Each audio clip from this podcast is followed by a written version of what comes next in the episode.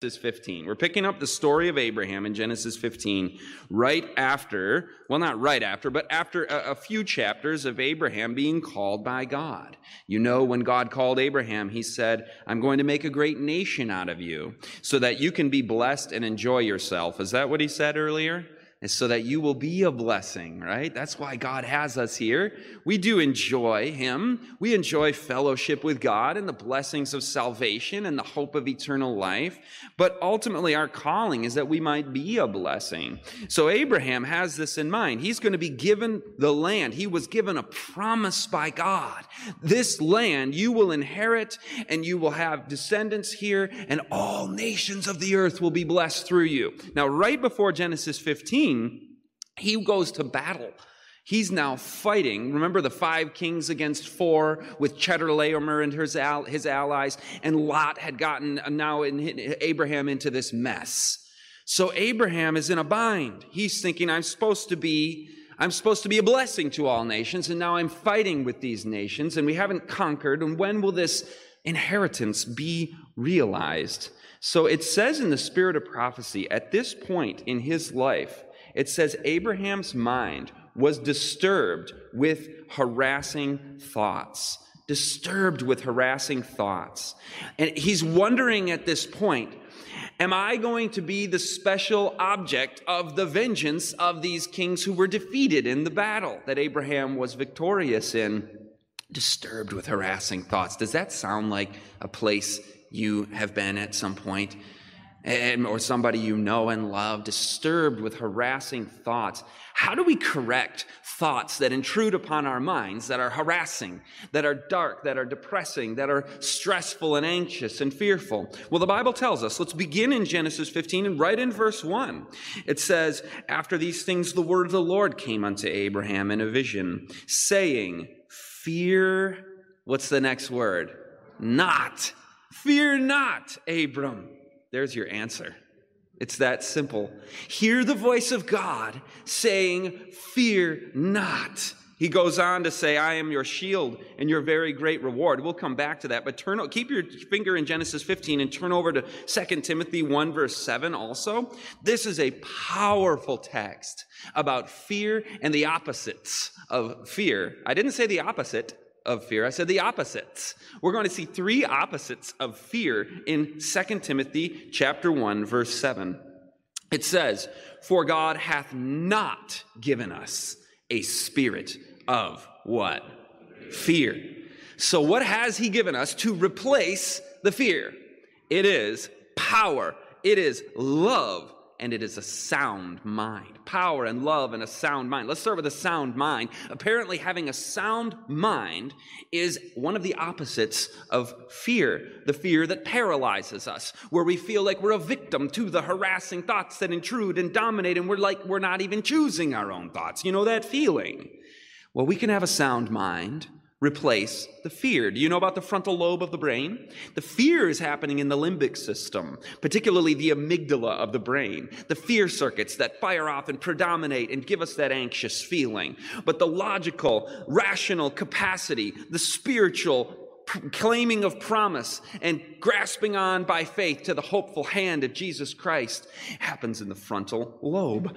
And when you do that, when you have the frontal lobe engaged, what the Bible says about be anxious for nothing starts to transpire, and the amygdala are calmed. The two are opposites amygdala or limbic system and the frontal lobe. That's a beautiful promise that God says, Come now, let us reason together, and we can have a sound mind prayerfully and powerfully by following His program and plan for us. Now, did you know that if we hang out in that place of fear and anxiety, it literally kills people? It, it reduces your, your immune system. It releases, uh, it releases stress hormones. And watch this. Did you see this study that came out just a couple of weeks ago? This is from the CDC. The strongest risk factor for death from COVID is, of course, obesity. My friends, I'm going to hurt your feelings to save your life. We've got to get a handle on that. I'm not saying that as somebody who's got it all together either. We all struggle with appetite and the lusts of the flesh, but we've got to win that battle because that's the number one risk factor. But do you know what the second is? Do you see it there highlighted? anxiety and fear related disorders. And that's somebody who's in the hospital and they're panicking and they're fearful and they're anxious. That's the second leading risk factor for death from COVID. That really shocked me. And I was really happy to see Liberty and Health Alliance, which I am privileged to be a part of, have a guest host or a guest on, on the program on the live stream just a couple weeks ago, Dr. Dana. Did anybody catch this, by the way? Some of you saw this.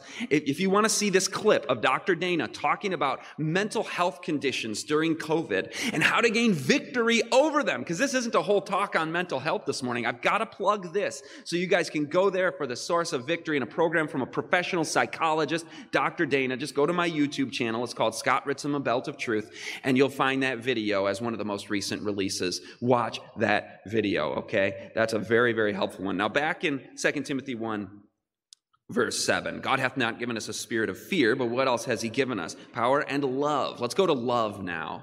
Isn't love what God is? Isn't that everything? Like it's the very core of the great controversy. God is love at the beginning of the Conflict of the Ages series. God is love at the end of the Conflict of the Ages series. The first three words, the last three words. 1 John 4, verse 8, the very definition of God is His character of love. So let me ask you a question then. Where does fear come from, God or Satan? Oh, that's an easy question, isn't it?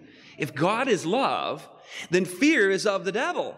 And I don't mean fear God and give glory to him. That is a healthy respect and admiration and awe of the living God. We want to foster that kind of the fear of God, but not living with fear and anxiety. Satan wants to do that, to oppress us like Abraham is oppressed as we read there, with the forebodings and the fear. Same teeter totter action happens in the brain when it comes to love.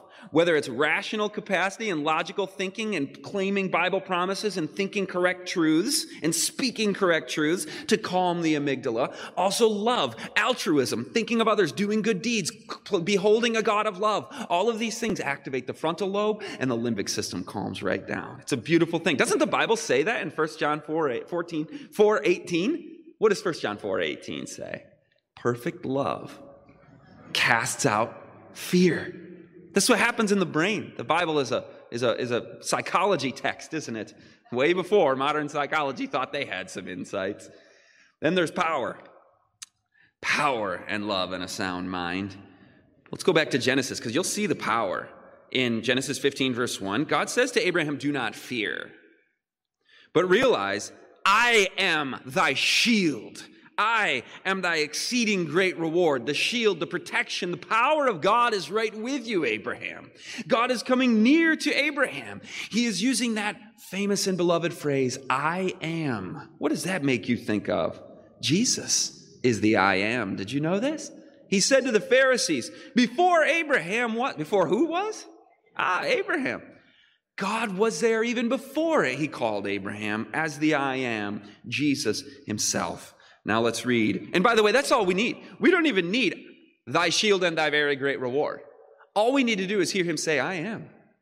I am the creator. I am the redeemer. I am here. I am. And that's enough to take a deep breath and say, I'm in the hands of the Almighty God who speaks worlds into existence. He's got this. This is no sweat for him. Verse 2 And Abraham said, so they're having a conversation here. Lord God, what wilt thou give me, seeing I go childless? So God had promised him an inheritance in the land, and he says, I go childless, and the steward of my house is Eliezer of Damascus. And Abraham said, Behold, to me thou hast given no seed, and lo, one born in my house is mine heir. You can imagine him sounding a little bit like that here, right? It says in verse 2, and Abraham said. And then in verse 3, and Abraham said. He, he took two turns in a row there, didn't he? He's just kind of spewing all this. He's concerned. He's fretful. God had just said to him, Abraham, I am. I am the, thy shield. Your great reward is coming. It's, it's with me. I am your great reward. But Abraham didn't really hear that, did he? He just kind of goes at it and then goes at it. Doesn't he just pedal to the metal on this, one fear after the next. But even after God had reassured him, Abraham's mind was so oppressed by forebodings that he could not now grasp a promise with unquestioning confidence as he had previously. He's in a dark place here, isn't he? Let's read verse 4. And behold, the word of the Lord came unto him, saying, This, this Eliezer shall not be thine heir, but he that shall come forth out of thine own bowels shall be thine heir. God reaffirms the promise. He says, Abraham, claim the promise. I'm going to speak it to you again. We should speak these promises. In verses 2 and 3, shouldn't Abraham have been claiming the Bible promises? And I'm not mad at Abraham, judging Abraham. He's a great man of God. He's a whole lot better of a man than I. But there's an example of how we want to go right to the promise, not to the fears. Well, then, verse 5, it says, And he brought him forth abroad. Maybe yours says outside in the modern translations. This is where he's going to talk to him about the, the children as numbers of the stars. But just going outside, just the beginning of verse 5, being in nature. We could do a whole seminar right now on nature exposure and the benefits to mental health, the lowering of stress, the improving of even cognitive health, happiness. There are so many benefits to being in nature and getting outside. I find it fitting that Abraham said, and Abraham said, and he's going on the fears, and God says, Come outside with me. Maybe he's saying that to us. Maybe we need to do a nature outing Sunday afternoon after the event if we don't have a long drive, or maybe we need to plan a, camp- a camping outing or something of that, that nature to clear our head, to get our mental and spiritual state in place. Is it any wonder, by the way, that we've been given a country living message, given all of the benefits of nature to spirituality and to our physical and mental health. We can commune with God in nature. When you look up at the stars, I love this time of year as the days are getting sh- uh, shorter because you can see the dark. I'm usually sleeping straight through the dark part of, part of the night, right, during uh, June and July. But now we can be outside and see the stars. And I, I, have the privilege of, we live in the country and I have an outdoor wood burner. And during the winter, I have to walk outside a lot to feed the wood stove with the wood. So I get to look at the stars so many times in our mid Michigan country home. And it's such a blessing to just have that moment. Every time I look up at the stars, I think of God. Like every time I look at a screen, I don't necessarily think of God at that moment. I ought to, but it's so easy to see and sense the presence of the Almighty God when you're looking at the almighty evidence of His power. So you've got a powerful God. Don't fear. He has not given you a spirit of fear. He's given you the power. He loves you. He is your friend, the friend of sinners, and He's given you the sound mind so we can think clearly, especially when we get out into nature, when we're not bogged down by screen use. I'll talk about that this afternoon and tomorrow morning when we do some talks on media. Let's read verses 5 and 6 now. So he brought him outside and said, Look now, Abram, toward heaven and tell the stars, count them, if, if thou art able to number them. And he said unto him, So shall thy seed be. Now, finally, Abraham trusts here, doesn't he? And he believed the Lord, and he counted it to him for what? Oh, that's the gospel. You know this from Romans, don't you? Abraham believed God, and it was counted unto him for righteousness. Righteousness by what? By faith. He believed. He trusted. He had faith in the promise of God. It says elsewhere in Romans, well, that was covered up by the graphic, but it's in chapter 4 later on in 24 and 25, if I remember correctly. Now it was not written for the sake of, for his sake alone that it was imputed to him, but also for us. Verse 24, there it is. It shall be imputed. The righteousness shall be imputed to us who believe in him who raised up Jesus, our Lord, from the dead. Do you believe Jesus was raised up from the dead by the Father? Who was delivered up because of our offenses, who was raised up because of our justification. That means we've been made right. We've been set right. We've been put right. Justification, righteousness by faith. Verse 7 And he said unto him, I am the Lord that brought thee out of Ur of the Chaldees to give thee this land to inherit it. Do you notice how after Abraham expresses his faith, God doesn't just leave it? He doesn't go, okay, we're good now. Once saved, always saved. See you later. No. He says, let's continue the conversation. He says, I am the Lord who brought thee out of your Ur. And, and then Abraham says to God, because sometimes our, our faith is a little weak. I think some of us could admit this. He asks, Whereby shall I know? after he had had faith, he's, he, oh, can, can, you, can you give me more of a sign? This is like Gideon. Can you give me a sign that I shall inherit it? So that's the big question that sets up the blood path scenario. Abraham is asking, How will I know that I will inherit the land? How will I know that I will inherit, how that I will receive it? We're going to come back to that in just a minute. And I want to jump to verse 12. We're going to skip over the cutting of the animals and come back to that. But I want you to see in verse 12 more along the spiritual journey of Abraham here. Verse 12 And when the sun was going down, a deep sleep fell upon Abram, and lo, and horror and great darkness. Does yours say something like that in your translation? And horror and great darkness fell upon him. Wow, that sounds pretty ominous, doesn't it? You don't hear phrases like that often in the Bible.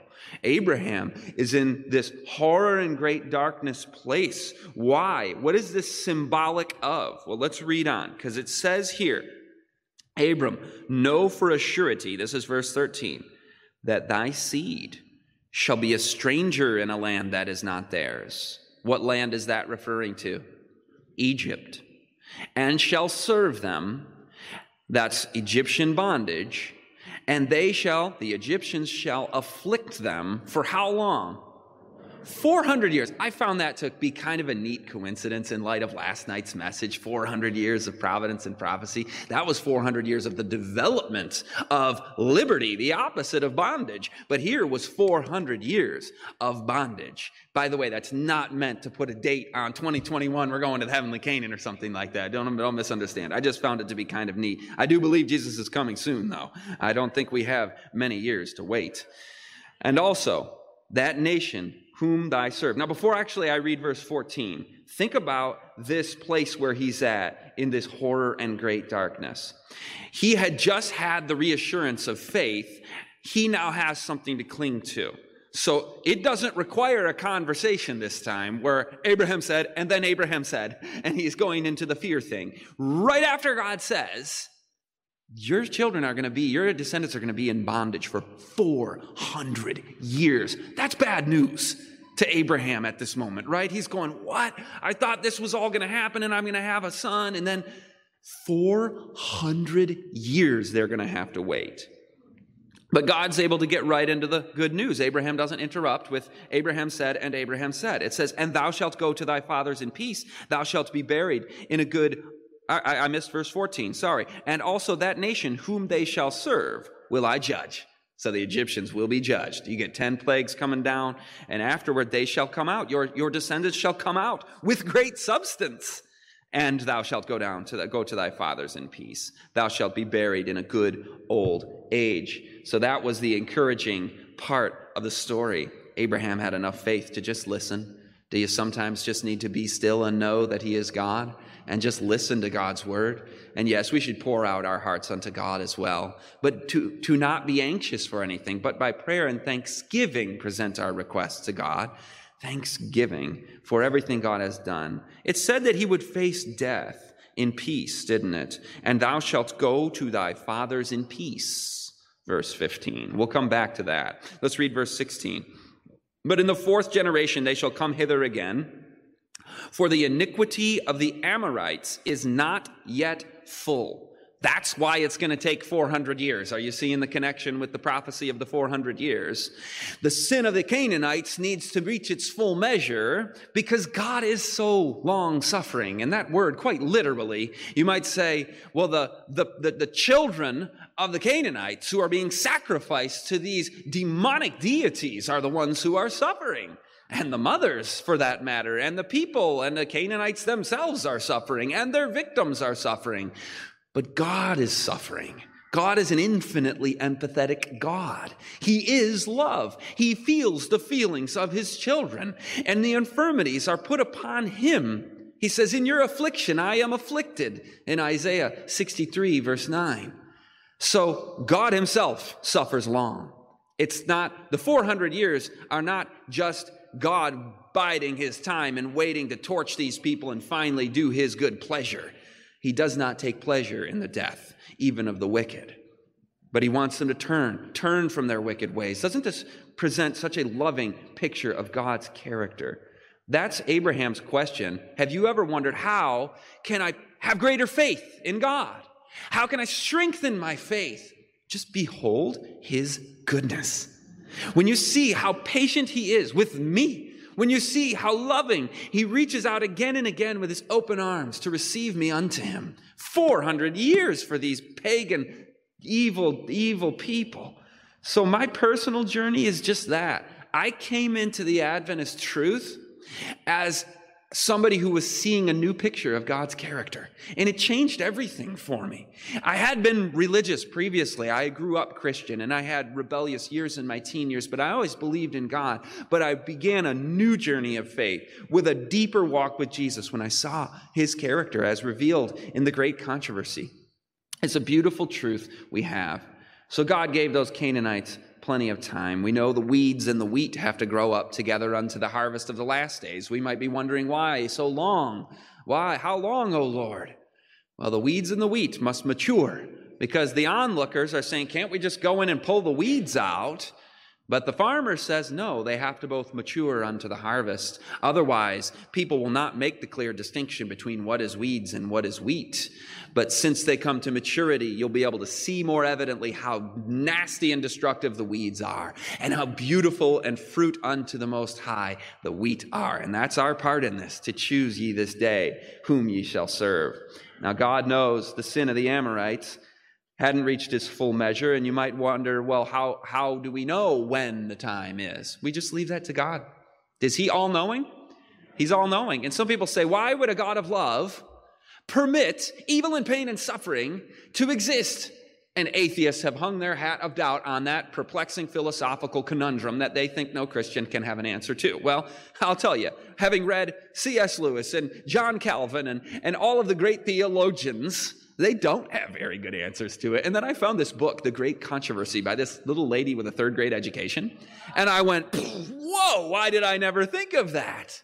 God is not only all powerful and all loving, he is also all wise and all knowing. He knows when it would be too early to cut down the weeds. He knows when it would be too early to destroy the Amorites and the Canaanites. He, he lets them grow together. And that's where we just trust. You know, we use logic and philosophy and, and, and, theology and archaeology and lots of wonderful things, prophecy, to provide evidence to the Bible faith. But there are some areas where we just go, this is an omnipotent God thing. And I'm this little brain here. I'm not going to act like I can pose a question to God and disprove Christianity. That's foolishness. The fool says in his heart, there is no God. Patriarchs and Prophets 78 says that the longer men lived in sin, the more abandoned they became. This is talking about the world before the flood, but same thing with the Canaanites. The divine sentence cutting short a career of unbridled iniquity and freeing the world from the influence of those who had become hardened in rebellion was a blessing. You see, it's a blessing when God finally does come in and have to annihilate these, these inhumane, destructive, and oppressive demonic societies. It was a blessing rather than a curse.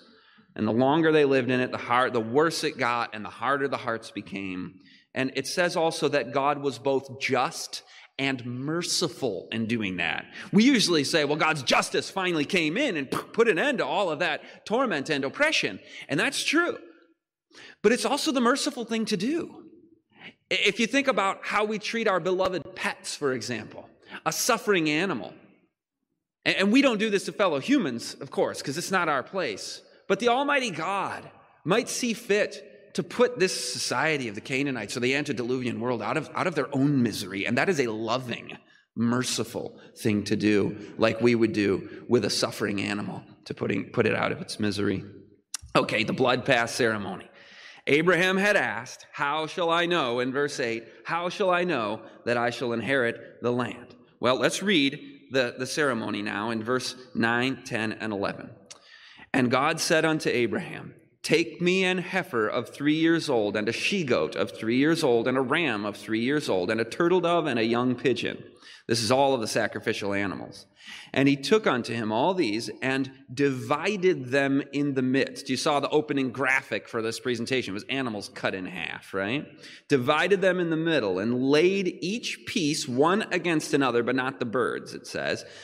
Uh, the birds divided he not. So the other ones he divided, the others he just sacrificed and laid there. Verse 11, and when the fowls came down upon the carcasses, Abram drove them away. So God's answer to Abraham's question, how will I know that I will inherit the land, is do this with the animals. You see the graphic, a different presentation of it there again. What is, what is he saying here? What is he communicating with this ancient rite?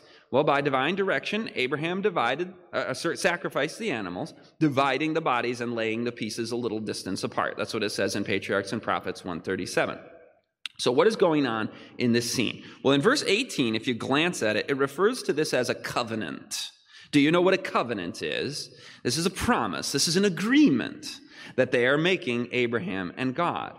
Now, one thing we can say about this ceremony is this is no ordinary sacrifice. This isn't normal where you'd put the animal on the altar and do the sacrificial ritual that they so frequently did. This is, this is a rare thing. You don't see this often in the Bible. Uh, some history might help us think through what's going on here. When you consult archaeologists and his, historians of ancient history, they, they speak of rituals where the severing of animals was done as a part of an ancient land grant. Now, isn't that interesting? Isn't that what Abraham asked? How will I know that I will inherit the, the land, right? So this is what this was done to seal or ratify a covenant, some type of severing of animals. So that's exactly what's going on with Abraham at this time, where God is asking him about the land and inheriting the land. Now, at the beginning, God had said, I am thy shield and very great reward. At the end, it's the covenant in verse 18, and God says, after they're done with the blood path ceremony, God says, Unto thy seed, this is verse 18, I have given the land. Well, that's an interesting construction of the past tense. I have given it. Um, but, but Abraham doesn't have it yet, does it? Does he? So, so when God speaks something, can we say it's as good as done? Right there, and already in Genesis 15, he has given it. Don't be afraid. I am thy shield and very great reward, and it's as good as done. Bookends on this whole ceremony. That's what this is about the giving of the land. So here's what happens Abraham, we're going to read in Patriarchs and Prophets, by divine direction, Abraham sacrificed the animals, dividing the bodies. We read that. Now Abram received, reverently passed between the parts of the sacrifice, making a solemn vow to God of perpetual obedience. I feel so blessed to have the spirit of prophecy. That comment right there is huge. Abraham, and we're going to see why in a minute. Abraham passed through in between the parts, walking the path, the blood path, because with these dead sacrificial animals, this blood path ceremony, they're literally walking on blood. They're literally walking between carcasses. So this is Abraham making a promise. And the symbolism is as evident as it can be. May this be done to me if I break this promise. You see the symbolism. Jeremiah 34 actually describes this. And I will give the men that have transgressed my covenant, which have not performed the words of the covenant which they have made before me. When what covenant? When they cut the calf in twain and passed between the parts thereof. This is the only other reference in the Bible that I can find to the blood path ceremony. Cutting the animals in two and passing between the parts thereof.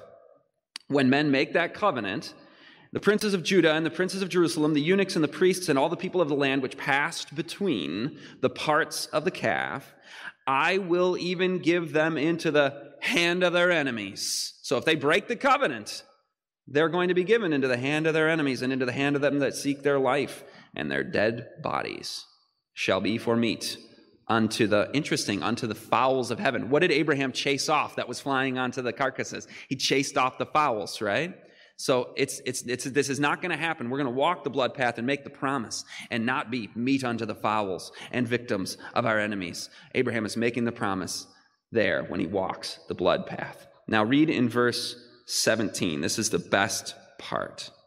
And it came to pass, this is Genesis 15, verse 17. And it came to pass that when the sun went down and was dark, behold, a smoking furnace and a burning lamp that passed between those pieces. Do you know why this is so solemn and awesome?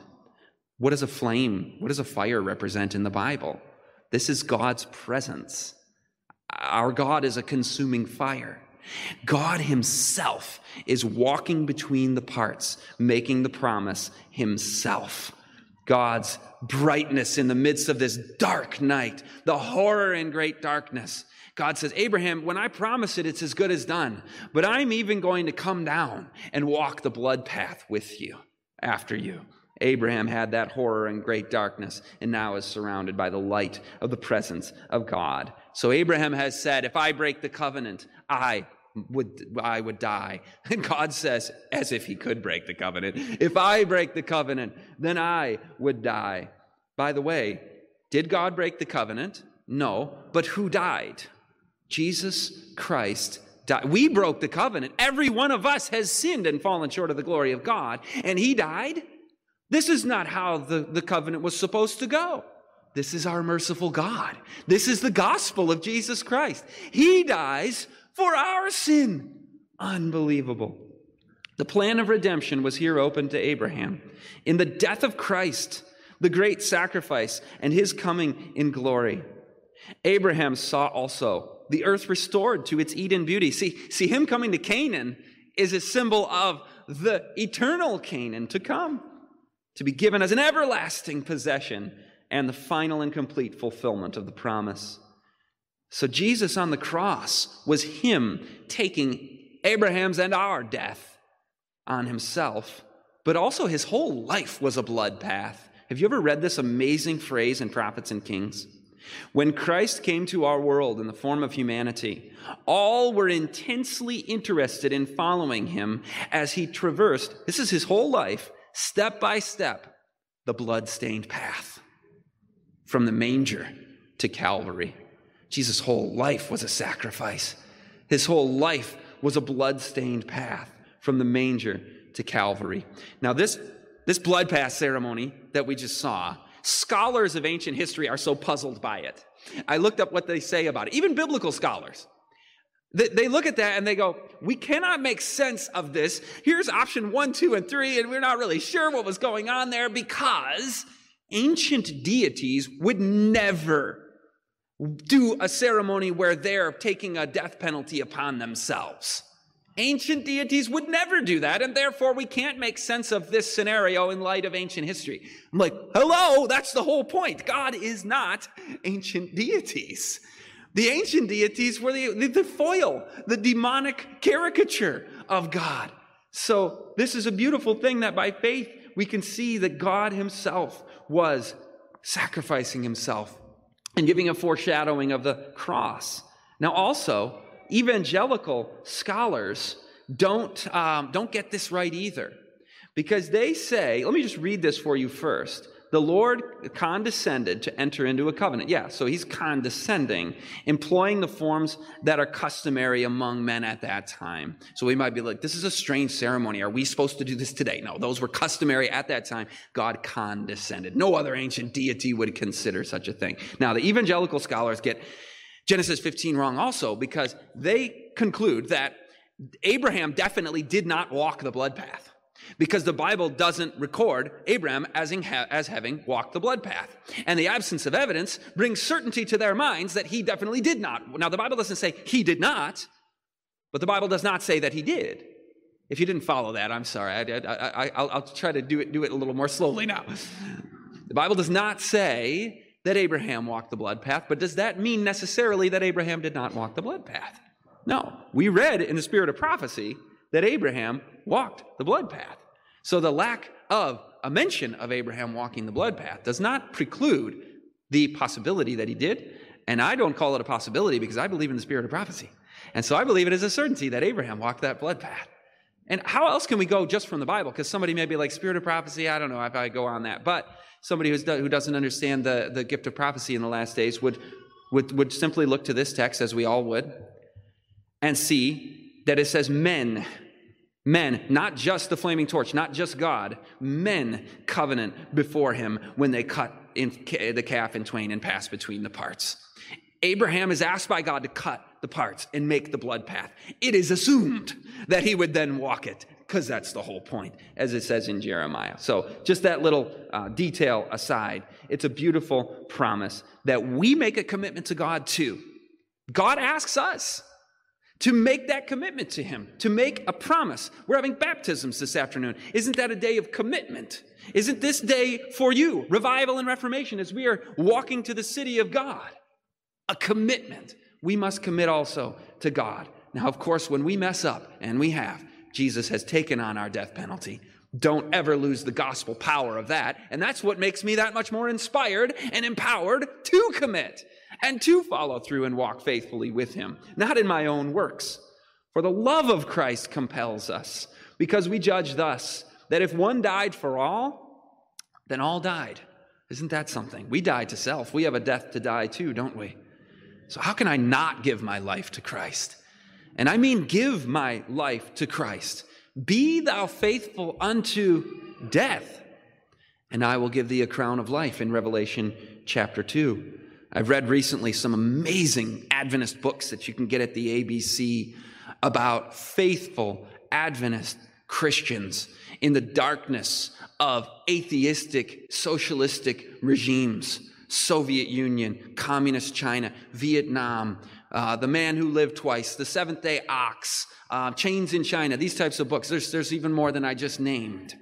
Um, what strikes me about these men of God when I read their story is they, they always seem to have this refrain if Jesus sacrificed so much for me, how can I not go through this for him faithfully as a witness?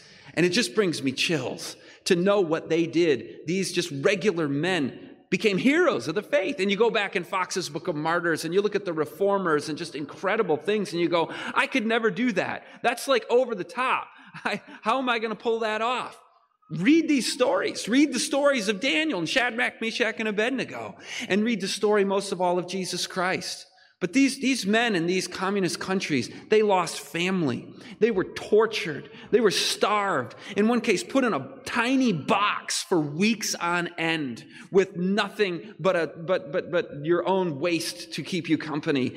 But the Spirit of Jesus Christ, ever present, one was forced to stand waist deep in a literal latrine of human waste to do an unnecessary make work task of stirring the, stirring the sewage.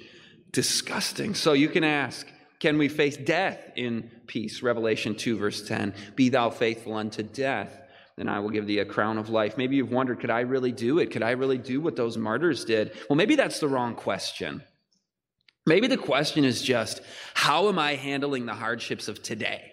Didn't Jesus say, sufficient unto the day is the evil thereof? E- each day has enough trouble of its own. Um, in Matthew 6, verse 34. So we think those big picture thoughts, but, but when it comes down to it, you know, how did I handle the guy that, you know, cut me off on the road? Or my, my child who mouthed off to me, or whatever, you know, happens in our day that's a hardship and a struggle and a temptation. You know, Paul says we glory in tribulations. Oh, you're not going to ask me to pray for trials, are you, brother? Yes. Paul says we glory in the tribulations. How did he get there? I, that's just in the middle of the verse. I'll show you the whole verse in just a second. But another one, he says, I take pleasure in infirmities, in reproaches, in needs, in persecutions, in distresses for Christ's sake. How did this brother get to that point where he delights and glories in these things and takes pleasure in them? Well, where he says we also glory in tribulations, the beginning says, therefore, having been justified by faith, we've been there also in our study, right? Abraham believed God and it was credit to him for righteousness. Justification by faith. Therefore, we have peace with God through our Lord Jesus Christ. So when we walk in peace, not in fear and anxiety, and how does God feel about me? I have a faith and a trust in a relationship with Jesus Christ, through whom also we have access by faith, there it is again, into his grace in which we falter, in which we buckle, no, in which we stand and rejoice in hope of the glory of God. So when we have done that, then we can face the tribulations with courage, with power, and a sound mind, with the love of God. Knowing that tribulation, because we got to go here now. If we're walking and traveling to the city of God, we're, we're going to need to develop some perseverance, perseverance, character, and character, hope, because we know our destiny is heavenward, because we're on the right path, and we know in whom we have believed. Now, hope does not disappoint because the love of God has been poured out in our hearts by the Holy Spirit who was given to us. Now, before I go back to Second Corinthians, there was an interesting study that was done that got my attention. It was called the Mouse Utopia Experiment. Have you ever heard of this? They put all these mice in this living scenario that was super unnatural for mice. They didn't have any hardships whatsoever. It was the cushiest lifestyle they could imagine. All their food easily provided, plenty of mating opportunities, comfortable bedding, and we're going to live in this for a few generations and have a mouse society with uh, overfed mice and not sufficient exercise. And it's just like, we're trying to, we're trying to kind of um, mirror modern American uh, overprivileged existence that we enjoy, right? Well, no hardships whatsoever. Within a couple generations, the mice started acting totally crazy. Some isolated themselves socially. Others attacked other mice for no apparent reason. Mothers even attacked their babies. And you start seeing in these things a mirror of the breakdown of our social order. And this isn't meant solely for the social commentary of it, but does God want us as individuals and as a church and as a people to face some trials and hardships? There's another plug for country living. That one just came to mind. It wasn't in my notes, but it is hard, isn't it? I'll talk about country living in just a second. I do have that in the notes later. But here Paul said, pleasure in infirmities. Okay, how did he get there? Well, started with this lest I should be exalted above measure by the abundance of the revelations, a thorn in the flesh was given unto me, a messenger of Satan to buffet me, lest I be exalted above measure.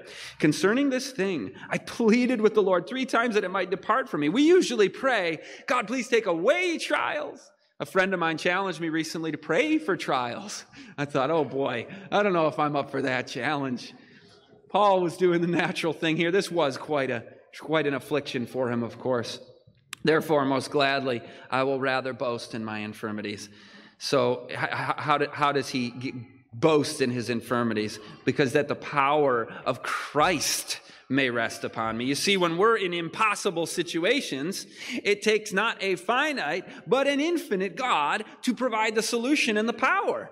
And if we don't have the faith and the trust and the opportunity for God to step in and demonstrate his power, then we get the illusion that we can handle this on our own, don't we? And that's not the walk of faith. I want the power of Christ. Therefore, I take pleasure in my own infirmities and reproaches and needs and persecution and distresses for Christ's sake. Make me weak, Lord, and in need of you, for when I am weak, then I am strong. Powerful text. The need for preparatory trials is also mirrored in the life of Christ. I left the last word of this blank and I'm going to fill it in, but do you know what it is? Though Jesus were a son, yet he learned obedience. Oh, there's a whole sermon in itself right there. Jesus learned, he never sinned, but he learned obedience we all have to learn obedience, don't we? Still as adults. How did he learn obedience? By the things which he suffered. Wow. Lord, train my character by bringing me the needful trials as I travel to the city of God. Yet, even amid the suffering that results from sin, God's love is revealed. It is written that God cursed the ground for man's sake. It's for our sake. The thorn and the thistle, the difficulties and trials that make his life one of toil and care, were appointed for his good as a part of the training needful in God's plan for his uplifting from the ruin and degradation that sin has wrought. Do you believe that? Do you seek that, or do we try to escape trials and challenges? We try to escape toil and care. Give me a life of ease. Ah, man, that challenged me right there. I have a friend, Joshua White, who does a seminar on child development, and he shared with me one time in his seminars, he shared this. There's, there, were, there were children that were studied who grew up in three different types of scenarios. One were kids that had no hardships, they were the spoiled ones. One was a group of kids, they looked at their adult life and, and they had ha- faced moderate amounts of hardships and challenges in life. And then there was a group who had endured trauma, abuse, the terrible types of trials that we would never wish upon somebody. And which group had the most emotional resilience, strength, and fortitude of perseverance as well rounded adults? It was the middle group. It was not ease in being spoiled. It certainly wasn't trauma and abuse. It was we should be seeking the hardships of a certain degree in moderation. Mice in a box, two passageways at the end. We want to teach them to go through this one and not this one. So we're going to have them sh- be shocked if they try to go through this passageway. They did three groups a light shock, a medium shock, and a very intense shock to see which one would send the message the strongest to get the mouse to learn obedience. Guess what it was? It was the moderate shock again. It was the moderate shock, not the too intense. It's the Goldilocks version. God loves us. He'll give us just enough what we need. The moderate shock did the best. Now, country living is a hardship that I've faced in my life. I am from the city and I found ease and comfort in the city and wasn't something I wanted to do necessarily, but I read the book and it said, now is the time. And I said, Lord, apparently now is the time. And so my wife and I prayerfully, not hastily, uh, some people do do it hastily. And by the way, if you're in that camp of uh, people who you know, fled out and they didn't know what they were doing, well, E.A. Sutherland wrote a book about that. And uh, the, the ABC sells that and has a little description of how the step by step process of doing it prudently. It's a good book from city to country living. But um, somebody said to my wife and I, You guys are going to hate it. You're going to hate it out there. We actually, yeah, there are hardships, but we love it. We would never go back. And um, another person said, I give you guys two years. And now we're determined to prove them wrong by God's grace, to show that God's leadings and callings are enablings. Now, um, we know that our, our, our path to heaven has already been forged by Jesus Christ, right?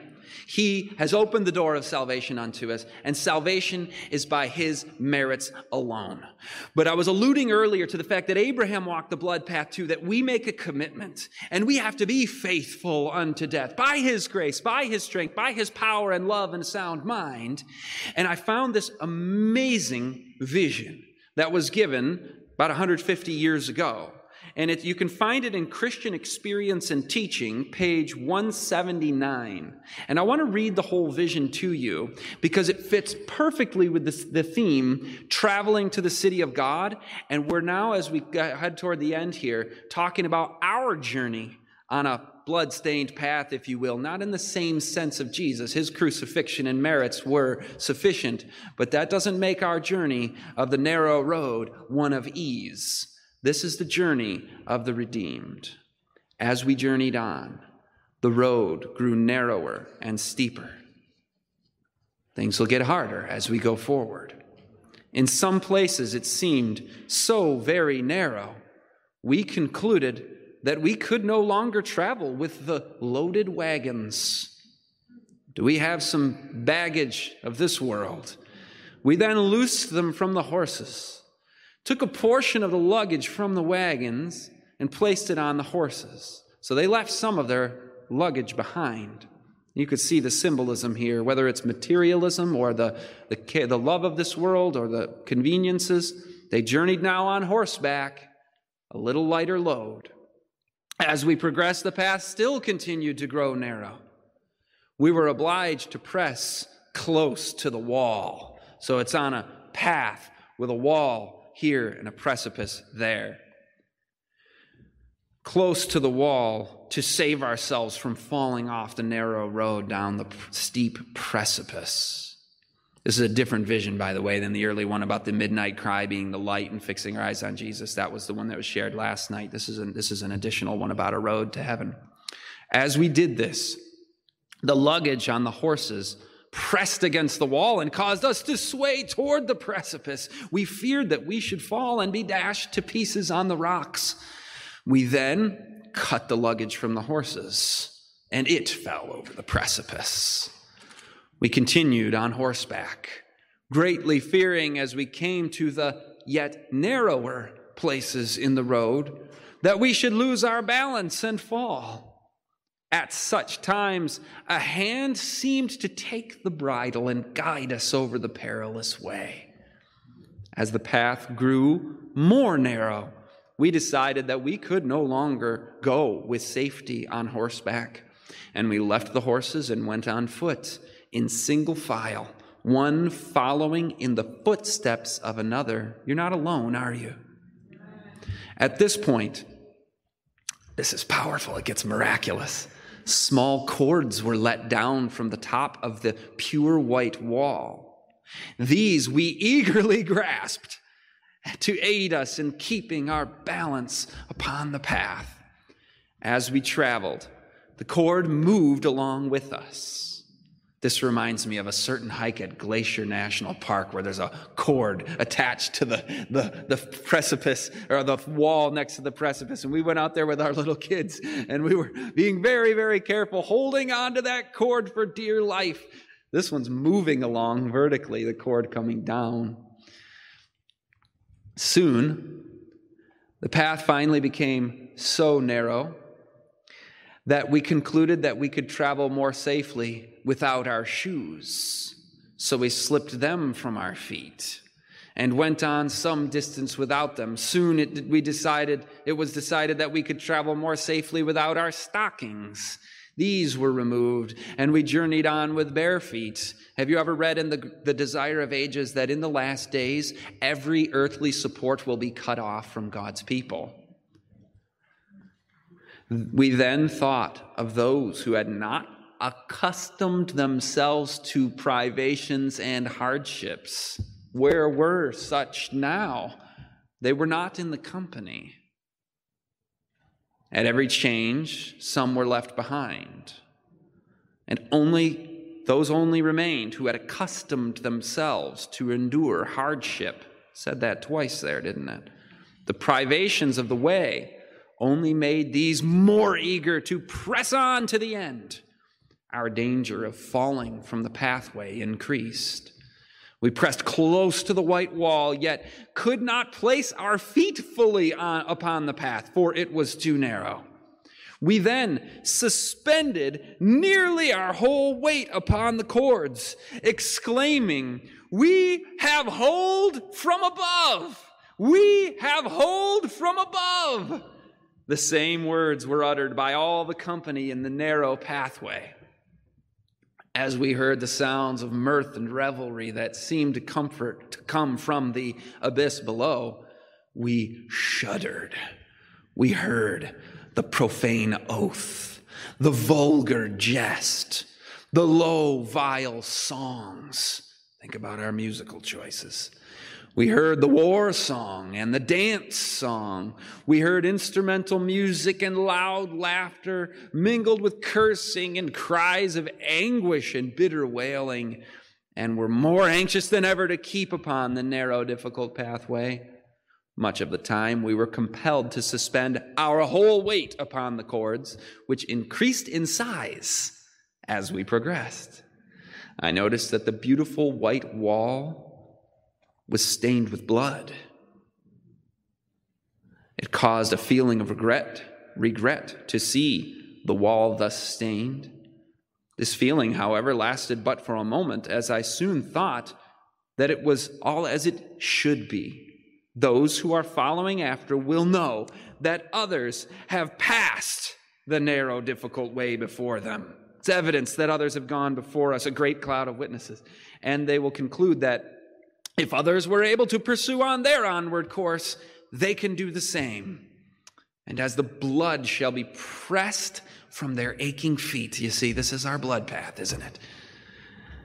They will not faint with discouragement, but seeing the blood upon the wall, they will know that others have endured the same pain. At length, we came to a large chasm at which our path ended. There was nothing now to guide our feet, nothing upon which to rest them. Our whole reliance must be upon the cords, which had increased in size until they were as large as our bodies.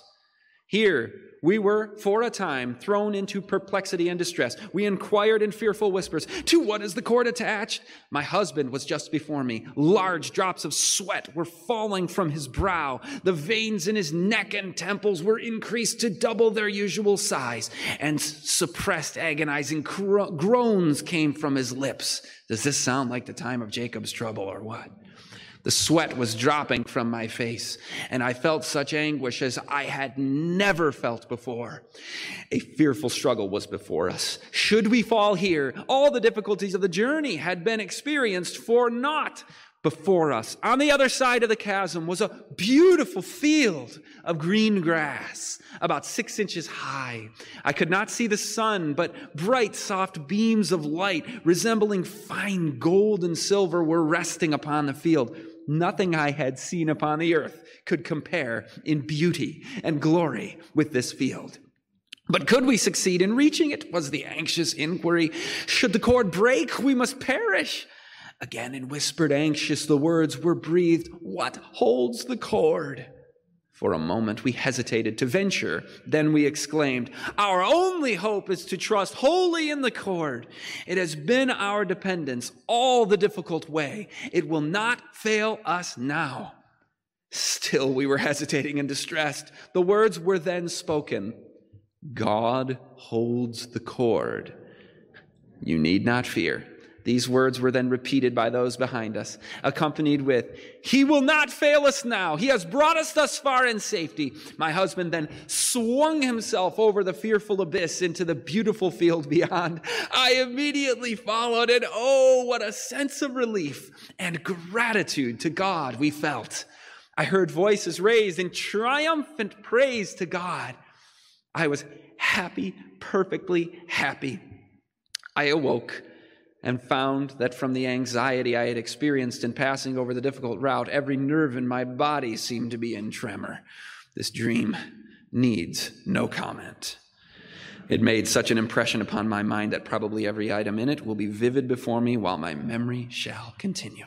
And may it be vivid before us as well as we commit to our Lord, as we behold his love and his sacrifice, his merits, and walk faithfully, even unto death if need be he will give us the crown of life. Let us pray.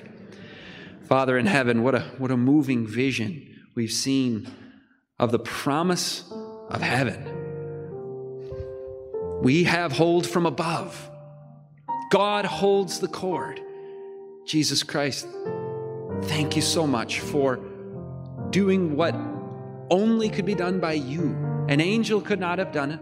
Our own death penalty could not have done it but you saved the human race by your sacrifice on the cross.